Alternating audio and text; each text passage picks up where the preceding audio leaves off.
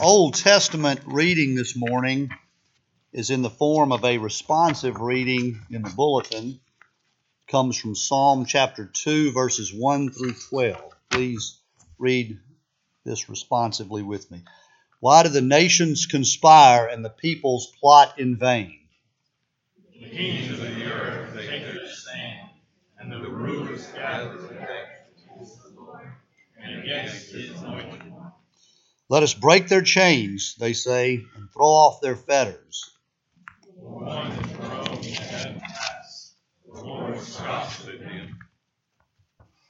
Then he rebukes them in his anger and terrifies them in his wrath, saying, I have installed my king on Zion, my holy hill. I will proclaim the decree of the Lord. He said to me, You are my son. Today I have become your father. Ask of me, and I will make the nations your inheritance, the ends of the earth your possession. You will rule over them with an iron scepter. You will dash them to pieces like pottery. Therefore, you kings, be wise. Be warned, you rulers of the earth. Serve the Lord with fear and rejoice with trembling. Kiss the Son, lest he be angry and you be destroyed in your way, for his wrath can flare up in a moment. Blessed are all who take refuge in him. Our New Testament reading this morning comes from the Gospel of Luke, chapter 13, verses 31 through 35. At that very hour, some Pharisees came and said to him, Get away from here, for Herod wants to kill you. And he said to them, Go and tell that fox, Behold, I cast out demons and perform cures today and tomorrow, and the third day I finish my course. Nevertheless, I must go on my way today and tomorrow, and the day following, for it cannot be that a prophet should perish away from Jerusalem. O Jerusalem, Jerusalem, the city that kills the prophets and stones those who are sent to it. How often would I have gathered your chicken together, children together, as a hen gathers her brood under her wings, and you would not. Behold, your house is forsaken. And I tell you, you will not see me until you say, Blessed is he who comes in the name of the Lord. This is the word of God for the people of God. Thanks be to God. Children, you may go to your respective classes. Let's return to the scripture that we read from Luke 13 uh, with Bill just a few moments ago. We're continuing this morning. If you're visiting with us this morning, we're continuing our study in the gospel according to Luke, the, the gospel of Jesus Christ, uh, as seen through the eyes and related to us through the mind uh, of Luke, the Gentile, the only Gentile writer of the gospel. The title of the message this morning Facing the Intimidation of the World. Uh, that's the subject. Uh, so we're going to see the Pharisees come to Jesus, uh, and they make an effort to intimidate him.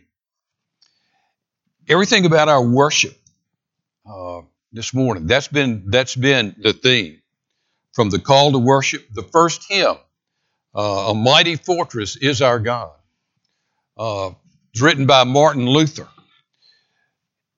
He spent much of his adult life in fear for his life. People actually trying to take him prisoner, trying to put him on trial, trying to take his life. And this was his answer.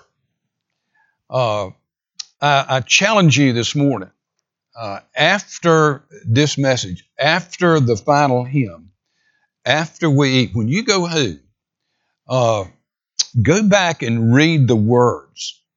And, and you'll see it's just Martin Luther looking right at the world, saying, I will not fear your intimidation.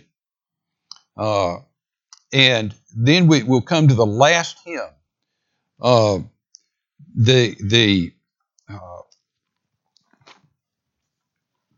glorious things of thee are spoken. It's talking about the church, the church that belongs to Jesus Christ, that is His, and it talks about how uh, as enemies come against the gospel, against the church, we can look at them and speak with assurance and speak with confidence and know that the end has already been written.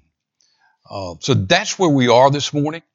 Uh, I meant to make that announcement about the different parts of the worship before the service this morning. Uh, but uh, that's where we are. And before we come to this particular passage, let's pray and ask Jesus who was there then, who's here this morning. Let's ask him to make it plain to each of us.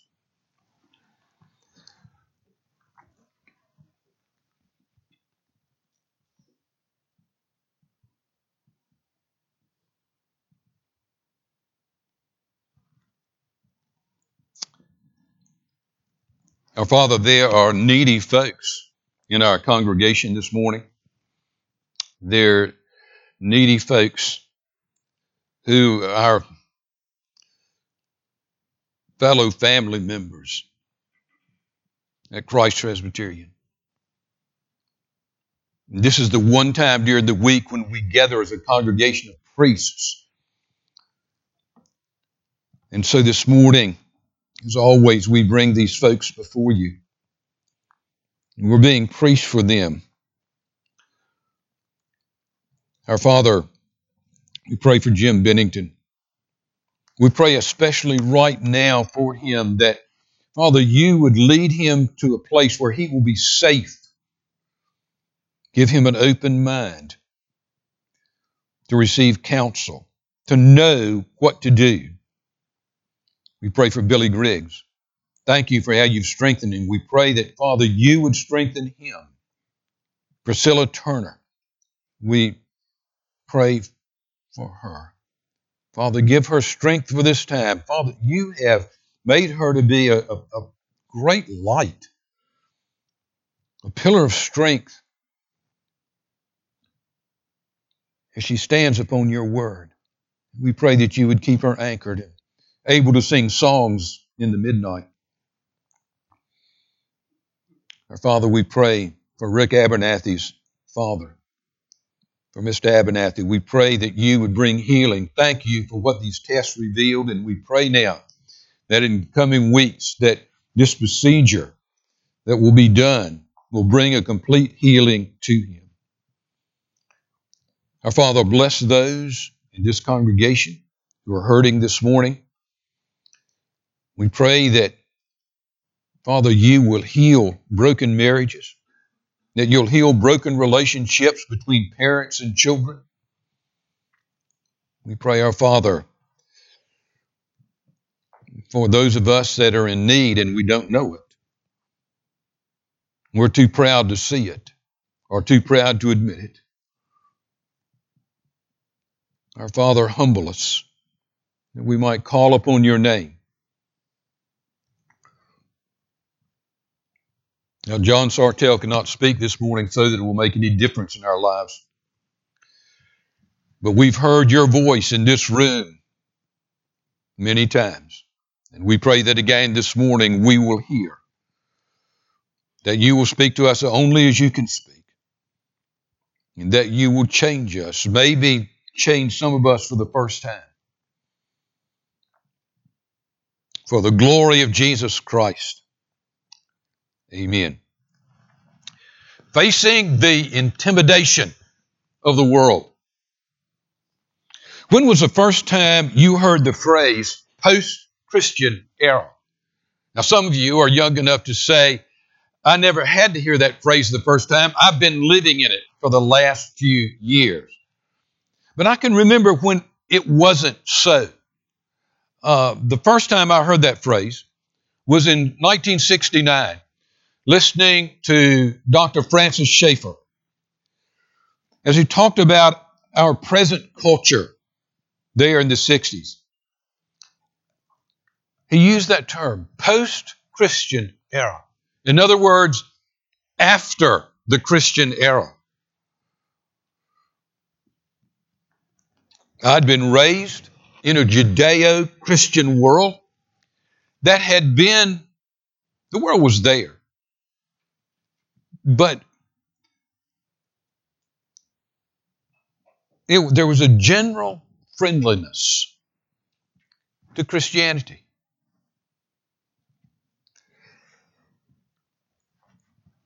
How our world has changed. If there was, when and if there was hostility toward Christianity, it was usually well hidden, it was usually well cloaked. But it's not that way now. How the world has changed. We live in a world where the church has been marginalized, even here in Fayette County. The truth is that the church is being marginalized. Let me tell you, the great percentage, the huge percentage of people in Fayette County are not in church this morning, and they have no inclination to go.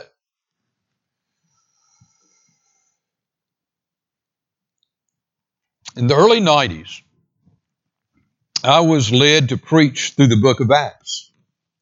I didn't know why at the time, but through preaching through Acts, I saw Jesus continually sending out his disciples, chapter after chapter, verse after verse, episode after episode, sending out his disciples into a relativistic, pluralistic, hostile world. And Jesus knew he was doing that. He wasn't sending them to a Sunday school class. He wasn't sending them to worship. He was sending them out into a world where their very lives, in their lives of their wives or the lives of their husbands or their lives of the lives of their children, were at risk because of their faith. That study was a lesson to me in how Christ taught us to respond to the intimidation of the world. The world is intimidated. The church usually responds to intimidation. Christians usually respond. I usually respond in one of three ways. The, the first way is the world come and inti- comes and inti- intimidates. I, I develop a monastic attitude. Well, I'm just going off here by myself. I'm going, so join the monastery and get away from the world, and I don't touch the world, and the world doesn't touches me. And I can read my Bible, and I can study theology, and I can grow, but there's absolutely no contact with the world. Jesus didn't send us or send his disciples to a monastery. He didn't say to to Matthew and John and James. He didn't say, now go build a, a monastery and get away from the world. He said, go into the world and preach the gospel. Go into the Roman Empire. Go to Rome and preach the gospel. The second way that the church or Christians handle this intimidation is simply conform to, to the world. The world comes and intimidates and, and we back off. And, and we join the world. That's what happened to the in the mainline denominations across the board, whether you're Presbyterian, Episcopalian, Lutheran, whatever. There, there's Baptist, there's a, there's a liberal Baptist church or a liberal Presbyterian church or a liberal Lutheran church, and there's a conservative. In the liberal wing of the church, of the world came and said, oh, you know, uh, God doesn't become flesh. You can't believe that Jesus really did those miracles. And the church said, That's right. You know, we'll agree with you there. And the church changed the message. They do conform. Now, sometimes we do this in a very subtle way. We hang on to our faith, but outwardly we identify with the world. And it's, it's not just high school students or college students to do that. We do that all of our lives. We, we won't stand out there. Folks, that's conforming to the world. And the third way that is the way that we find described in Scripture Third way to react to this intimidation is lovingly but boldly confront the world. But you do that at risk, and it usually costs you. Last Sunday, we celebrated the Lord's Supper. We say that this is a table for sinners, it's a table of grace, and so it is. But this is a table where we also see what the world does to Jesus. The world crucified. And when we take, when we say this is the body and blood of Jesus Christ given for sinners, Jesus stands on the other side of that table. Remember Jesus in the upper room? The first time he appeared to his disciples together in that upper room? What does it say? He showed them his hands. He showed them his side. He showed them the scars of his mission. And then what did he say? What did he say? As the Father has sent me, so send I you. Jesus knew exactly what he was doing. He said, You're going to have scars, Matthew. You're going to have scars, Peter.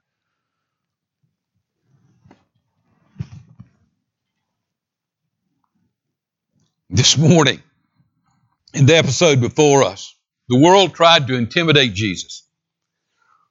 Let's see what his response was. There's a great message here for us. First, Jesus understood that intimidation by the world was inevitable. It was inevitable. So you first see an inevitable intimidation. Look at verse 31. At that time, some of the Pharisees came to Jesus and said to him, Leave this place and go somewhere else. Herod wants to kill you. The Pharisees, we've seen it all through the Gospel of Luke. The Pharisees had been stalking Jesus like a lion stalks an antelope. Were they really concerned about Jesus? Did they come to Jesus Jesus, we're so concerned about your health. You know, Herod wants to kill you. Get away. Now, think about it. Jesus, we've already seen this. Jesus was on his way to Jerusalem. Galilee was a stronghold for Herod. I mean, that's where he officially governed. He was king there. Well, Jesus was leaving Galilee. So why did they say this? Well, Herod also had great power down in Jerusalem. Remember when Pilate discovered in the trial of Jesus, he discovered that, that Jesus was a Galilean? What does he do? He sends him to Herod. Herod's in town. He sends him to Herod. What, what were they trying? What were these Pharisees trying to do?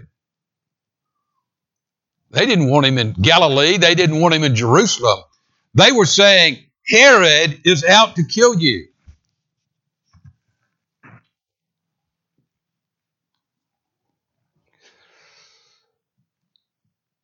He had already killed John the Baptist. He's out to kill you, Jesus. They were saying, just get out. We don't want to hear this anymore. You're blasphemous. You claim to be God. Get out. They wanted him to go back to the desert.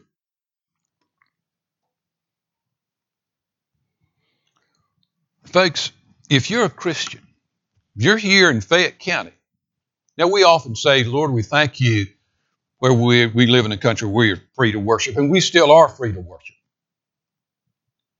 we're going to become more and more as time goes by. We're going to become more challenged on that. But, and we thank God for that freedom that we have right now. But that freedom was given and was earned in a previous day. It was earned in a different culture, or it was given in a different culture. It was given, it was understood, and it was written in to the Constitution because these people had come from a place and they had suffered religious persecution. And said, This will be a freedom of worship. And that, that remains. But there is an overt and covert intimidation and hostility. Whether it's in the classroom or in your place of business, the country club, wherever. If you go and you stand for Jesus in those places, you'll feel the pressure. Go stand with Jesus when he says that all of us have a heart bent towards sin, that we're not basically good people. Stand in the world when he says, For all have sinned and come short of the glory of God. Stand with him when he says that he is the Son of God and he is the only way of salvation. Stand with him when he says our works are totally insufficient for salvation that we can only be saved by God's grace. Stand with Him when He says that in His church, among His people, there will be no racial or national prejudice. Stand with Him when He weeps over babies being aborted.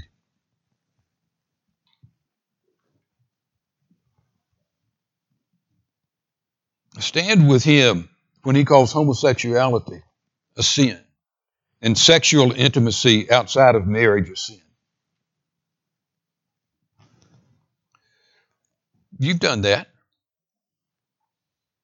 And you've seen and you've felt the hostility. The world opposed Jesus in the Gospels, the world opposed Jesus and those that followed him on every page of the book of Acts. Now, maybe we are saying, you know, John, the world does not react to my Christianity that way. I just haven't experienced that kind of discomfort. Well, I can tell you then it's your version of Christianity, it's not Jesus' version. Jesus said it plainly. He told the disciples over and over and over again that it was the nature of the world the very nature of the world, to stand opposed to Him and His Word.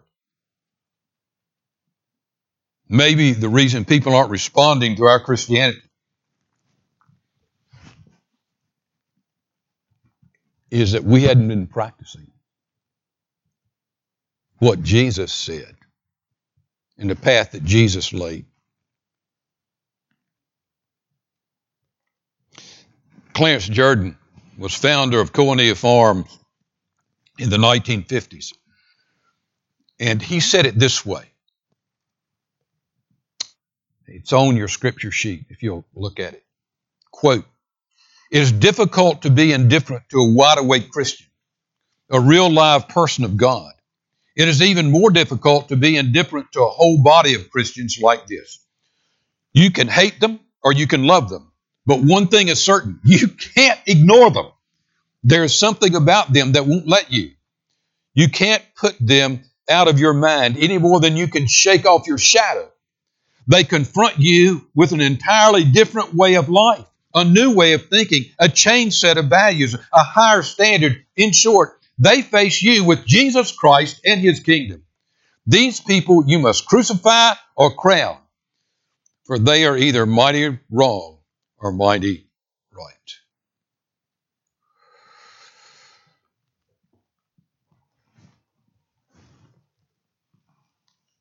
Are we following Christ in light of these words?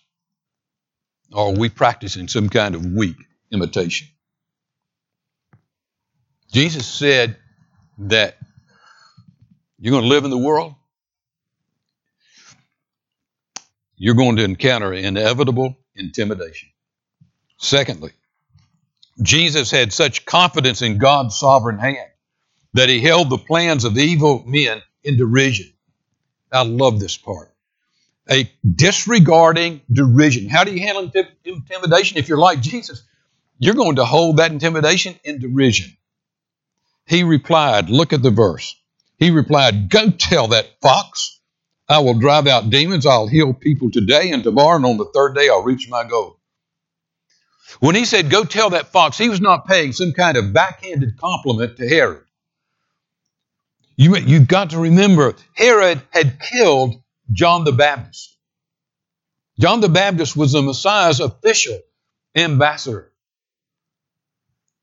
For that reason and many others, we'll see toward the end of our study in Luke, Jesus held Herod in utter contempt. What did he do? Do you see this derision in another way? When Pilate sent him to stand before Herod, and Herod said, Do a trick, Jesus. You're a Messiah. I've heard all these miracles. Do a trick. What did Jesus do? Jesus said nothing. Jesus talked to Pilate. He talked to Caiaphas and the Pharisees. He held Herod in such derision that he would not even speak to him. He remained silent.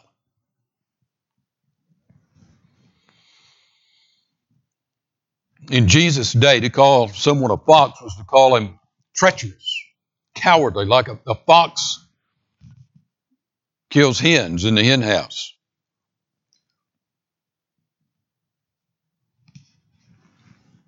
Jesus was saying, You tell that treacherous coward, the one that killed the greatest prophet Israel has ever seen, and that prophet didn't have a sword, and he slew him. You tell him, I hold his threats in complete disregard. Where did Jesus get this? Look at Psalm 2. This is why we read Psalm 2 in our worship this morning. Why do the nations rage and the people plot a vain thing? The kings of the earth set themselves, Herods of the earth set themselves, and the rulers take counsel together against the Lord and against his anointing. Now, Jesus' minds it's against God and against Jesus, whom God has anointed. And these nations say, these kings say, let us break their bonds in pieces, the bonds of the Lord and his anointed. Let's break their bonds in pieces. Let's cast away their cords from us. We'll not be ruled by their absolutes. He who sits, so how does God respond? He who sits in the heavens shall laugh. The Lord will hold them in derision. Do you understand? Jesus was actually looking. This is the Son of God who could speak one word and the universe would disappear. And he looks at Herod. He looks at these threats. And he, it says here, does it say? The Lord who sits in heavens shall laugh. That was Jesus laughing that day. Really? Herod's going to do this.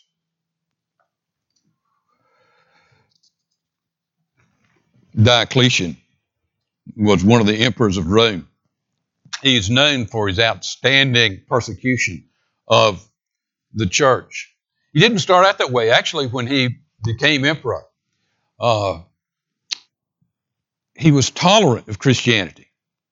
But because of the influence of a vice regent under him named Galerius, uh, a great persecution broke out, and Diocletian became a part of, of Galerius's plan to eradicate the church. And they said, we're, we're out. We're going to eradicate Christianity. The Christians went underground, and the emperor thought he had succeeded. And he, Diocletian put out a coin, and on that coin was written, The Christian religion is destroyed, and the worship of Roman gods is restored. God laughed. Diocletian, do you really think you really think that you're going to stop the gospel of Jesus Christ? And he laughed. There were more Christians in the empire when Diocletian started. There were more Christians in the end when Diocletian died than when he started.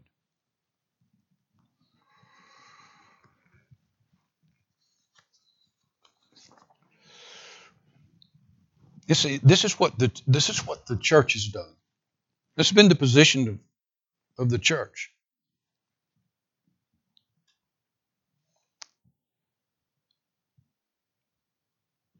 Theodore Beza led the Reformation in France. He succeeded Calvin in Geneva. And even though he was in Switzerland, he supported the Huguenots, the French Protestants in his homeland.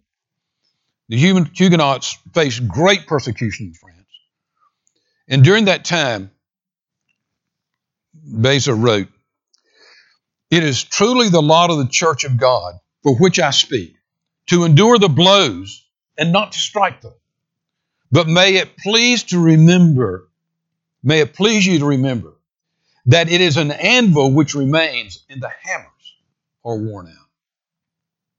What was he saying? No one, no ruler, no army, no long persecution can halt the work of God.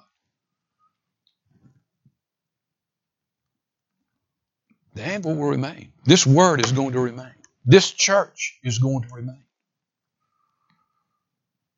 Where did Beza get that? He got it from Jesus. That looked at derision. Oh, I said, really? Really? That's what Herod's going to do. He saw inevitable intimidation, a disregarding derision. Thirdly, Jesus had such a sense of his own identity and calling that he would not be distracted. There was a confident continuation, a confident continuation with who he was. Go tell that fox I'll drive out the demons, heal the people today and tomorrow, and on the third day I'll reach my goal. In any case, I must keep going today and tomorrow and the next day, for surely no prophet can die outside of Jerusalem. He keeps coming back to persecution. You know, he, he keeps a you know, he, he keeps saying, Jerusalem, you've killed the prophets. I will die at Jerusalem. What was Jesus saying? I know who I am. I know what I've been called to do. None of Herod's threats. You see, any threat that the world lays on you does not change who you are. The world cannot undo you being born again. It can't undo your relationship to Jesus Christ. It can't undo what God's Word is. That's what Jesus understood. There's a great story that I, I love. In 1580, a Dutch Protestant leader by the name of Claes was arrested and condemned as a heretic. Eventually, he was burned at the stake. This man was killed, burned because of his faith in Jesus Christ. The world told him to change, and he wouldn't change. When the tragedy was over, he had a, he had a wife and a young son.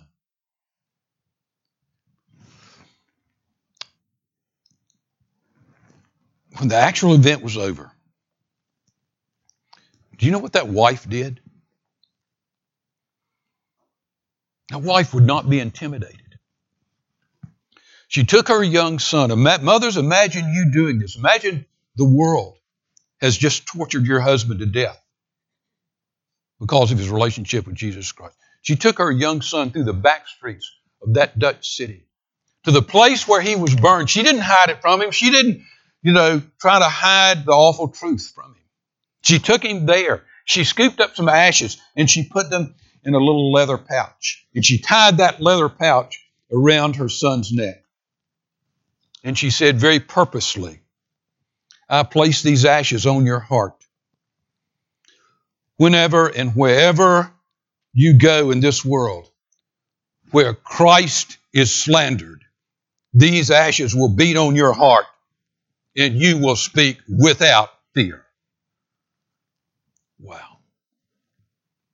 Was she intimidated? she understood what Jesus was doing. She understood it. Don't forget, that's Jesus. This passage tells us don't forget who you are. I watched, you've heard me say this so often. I watched my father and his, his sisters die from, from Alzheimer's. There came a day when he, he did not know who I was. But there also came a day when he did not know who he was. He didn't know his name. People, when you don't know who you are, you use the ability to be who you are. Believe me, Satan wants us to forget. He wants us to have a spiritual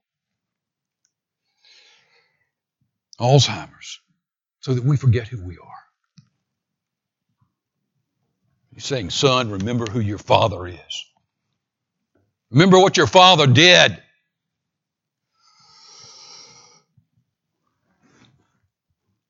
There's ashes on his heart. A lot of us are wearing crosses around our necks this morning. That's good. I love that. We have crosses on our walls or crosses up in our homes. That's the sign he gave us. She put the ashes from her husband around that boy's neck. God gave us the cross of his son. Finally, Jesus understood the eternal peril of those who opposed him and wept over them. You see, a caring compassion, a, a, a inevitable intim- intimidation, a disregarding derision, a confident continuation, a caring compassion. This passage ends so strong and so oddly. He goes from speaking this way to the Pharisees and to the crowd, and then he says, Jerusalem, Jerusalem, you who kill the prophets and stone those sent to you, how often I have longed to gather your children together as a hen gathers her chicks under her wings, but you were unwilling. Look, your house is left desolate. Jesus looks at this, and he knows this means their destruction, their overt and covert hostility will mean their destruction. And instead of cursing them, he weeps over them. In the Hebrew language, when someone said a name twice like that, Jerusalem, Jerusalem, it was terms of endearment. It was, it was pathos. Jesus, the Son of God, had been there when David had first conquered that city on a hill. He had been there when kings came from all over the world to visit. He had been there when Nebuchadnezzar had conquered and left the city in ruins. He had been there years later when Nehemiah and Ezra came back and began to rebuild the city. He knew he was to be crucified in Jerusalem and how he loved her.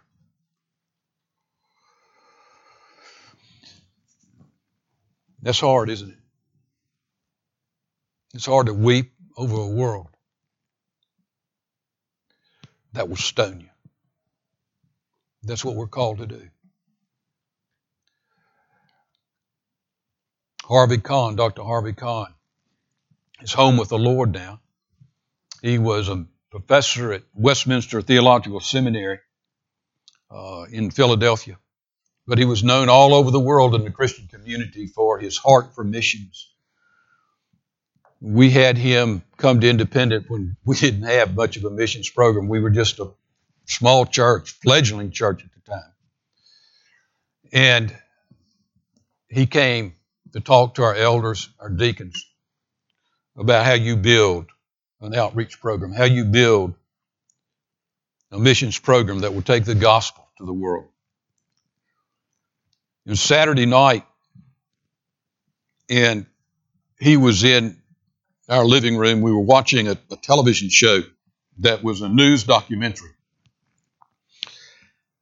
and it was a news documentary about a completely debauched and utterly wicked group of people.